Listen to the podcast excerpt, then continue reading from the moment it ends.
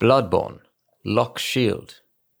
An artisanal shield crafted with blue glass, originally used to safeguard the leader presiding over a sacred healing church ceremony, and later supplied to tomb prospectors, in particular those exploring the labyrinth of Ys.